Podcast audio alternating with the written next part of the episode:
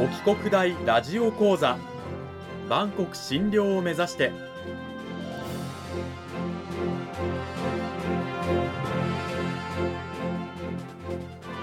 番組タイトルにある万国診療とは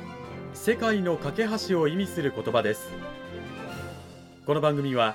アジアの十字路に位置するここ沖縄にある沖縄国際大学で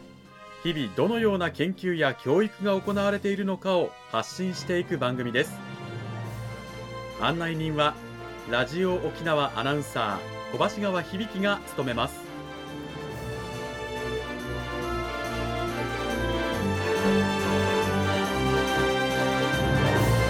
この番組は沖縄国際大学の提供でお送りします。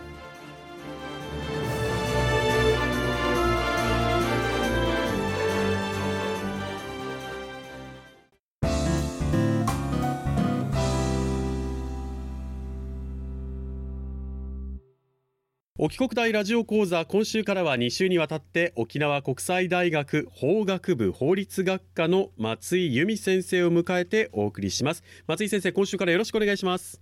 よろしくお願いします。さて内容に入っていく前にまずは松井先生に自己紹介もお願いしたいと思います。はい、えー私はですねもともと関西の人間で関西学院大学の法学部の法律学科を出ましてその後大阪大学のロースクールの方に行きました。でその後研究職を目指そうということで大阪大学の法学研究科の方に引き続き行きましてこの4月ですね沖縄国際大学の法学部にえー着任させていただいたということになります。先生の専門の研究分野や学生への担当講義というのはどういったものがあるんですか？あ私の研究分野は労働法で、まあ、主に労働組合法を中心に研究しています。でまた、あと社会保障法も研究しているところですけれども、担当の科目としては現在、労働法を中心に担当させていただいております。なるほど今日ラジオを聞いている方にとってはね特に今までの中でもかなり興味深い分野になるんじゃないかと思うんですがそんな松井由美先生をお迎えして今週から2週にわたって講義タイトルは「ブラック企業ブラックバイトワークルールって何?」と題してお送りしていきたいと思います。まあ、ブラック企業やブラックバイトっていう言葉はねもう皆さん、ね、一時期メディアでよくね取り上げられててもう知っているという方もほとんどだと思うんですが改めて松井先生にお伺いしていきたいんですけどブラック企業ブラックバイトってどういったものなんでしょうか？はい。えーブラック企業というものと、えーブラックバイト、これ両方ですね、明確な定義というものがあるわけではないんですね。えーただですね、まあ、あの、ブラック企業については、え企業でのまあ違法な就労実態、こういったものを若者の側から告発するために作られた言葉というふうに言われております。で、これはですね、まあ、およそですね、法の秩序を無視して、まあ、労働者を酷使して、えー労働者を使い潰す、えそういったことさえ厭わない企業というふうに言えるのではないかと思います。あと、ブラックバイトですね。えーこれは、まあ、あの、劣悪な、まあ、学生バイトを象徴する言葉として言われております。えーこのブラックバイトという言葉が生まれた背景にはですね、えー学生が過剰に企業組織に組み込まれている、まあ、そういった実態があるので、そういったものを表現するため、えーそれから、まあ、学生がですね、当事者意識を持って、え議論をする、そういったものを促進していくというためにえ作られたというふうに言われています。えつまり学生と一般のパート、えアルバイト、派遣、そういったものを区別するというところにえー重点があります。それから企業による学生の使い潰し、これをですね、社会にえー印象づける、そして議論を進めていく、えーそういったものを目的として、この言葉が生まれたというふうに言われております。ブラック企業もブラックバイトもそこで働く人にとってはとてもこう厳しい労働環境、まあ、理不尽な労働環境を強いられているというイメージが、まあ、ラジオを聞いている方にもね大きいんじゃないかと思うんですけれどもそのまずブラック企業についてなんですけれどもどういった特徴があるんでしょうか？えーまず、労働者に対して極端なまあ長時間労働、あるいはえー極端なノルマ、そういったものを課すというのが一つ挙げられます。うんあと、それからまあ賃金の不払い残業ですね。それからまあパワーハラスメント、そういったものが横行する、そういったですね、環境で企業全体のコンプライアンス意識が低い、そういうことが言えるのではないかと思います。で、またこれらの状況の中でですね、労働者に対して過度の選別、そういったものを行うということが言われます。過度の選別というのは、まあ、例えばパワハラ、それからまあ社内のいじめですね、そういったものによって自主退職をするように仕向ける、まあ、そういったことを言うんですけれども、こういった特徴があるんではないかというふうに思います。こういった特徴などもあのメディアなどではね一時期よく取り上げられていて皆さんも言われてみればそうだよなっていうふうに思うところも多いと思うんですがそのブラック企業見分け方なんかはどうなんでしょうか？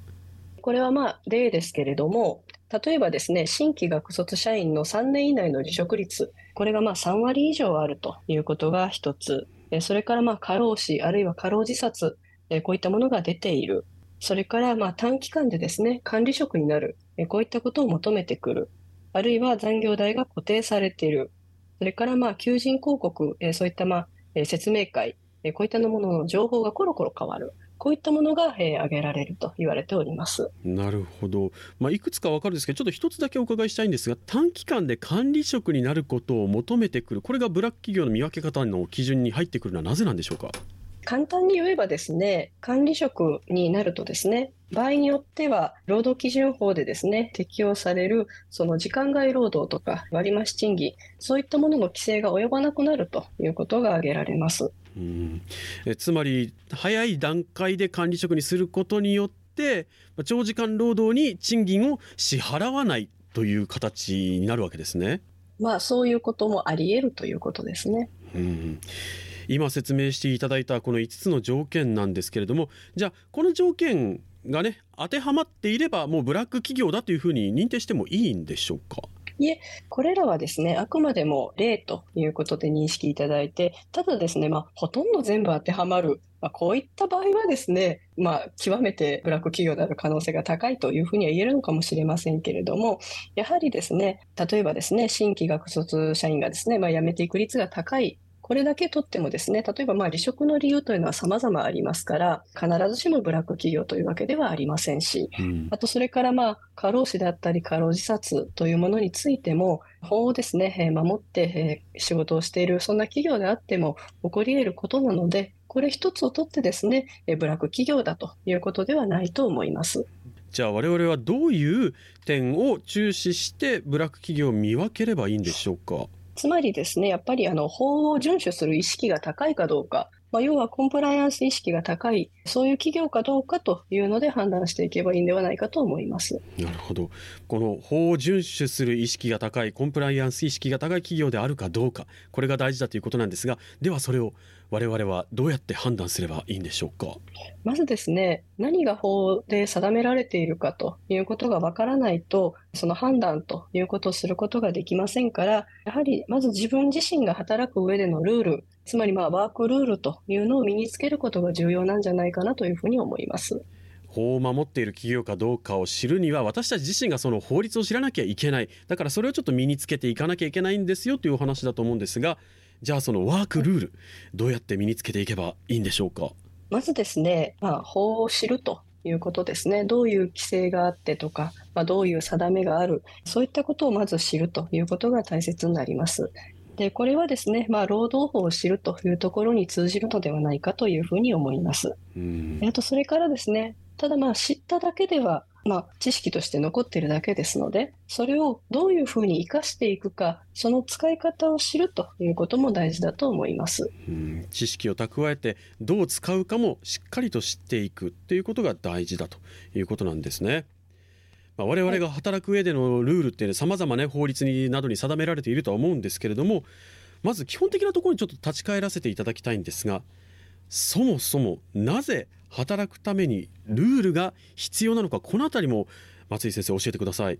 はいまずですね、法律的な話で言いますと、働くというのはですね、働く人、そして雇う人との間で、まあ、労働契約を締結するということになります。で、まあ、この契約のですね、大原則というのは民法でまあ定められているんですけれども、民法というのはですね、まあ、あの契約自由の原則ということで、当事者のですね、契約内容を好きに決めていいですよというのがまず大原則なんですね。うん、で、まあ、そういった民法でもですね、一応まあ雇用契約について、民法623条というところに一応定めがあります。雇用は当事者の一方が相手方に対して労働に従事することを訳し、相手方がこれに対してその報酬を与えることを訳することによってその効力を生ずるえ。このように書かれておりまして、この条文以下でですね、雇用に関する様々な規定は置かれています。ただですね、先ほど申し上げたように、当事者の合意というのはですね、民法の上では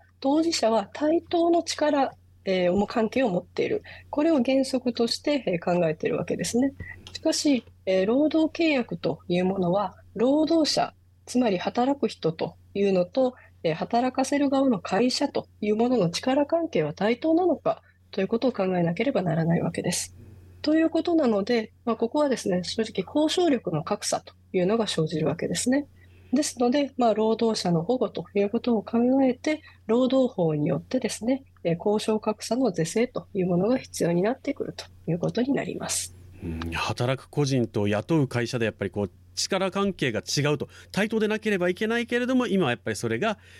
対等といいますかでは言えないような現実があるので労働法の是正等が必要になってくるよというお話だったんですがあのそもそも労働法というのは松井先生どういう法律なんですか？はい、えー、労働法という名前の法律はですね、えー、実はないんですね。労働法というのはですね、えー、たくさんの法律によってまあ成り立ってます。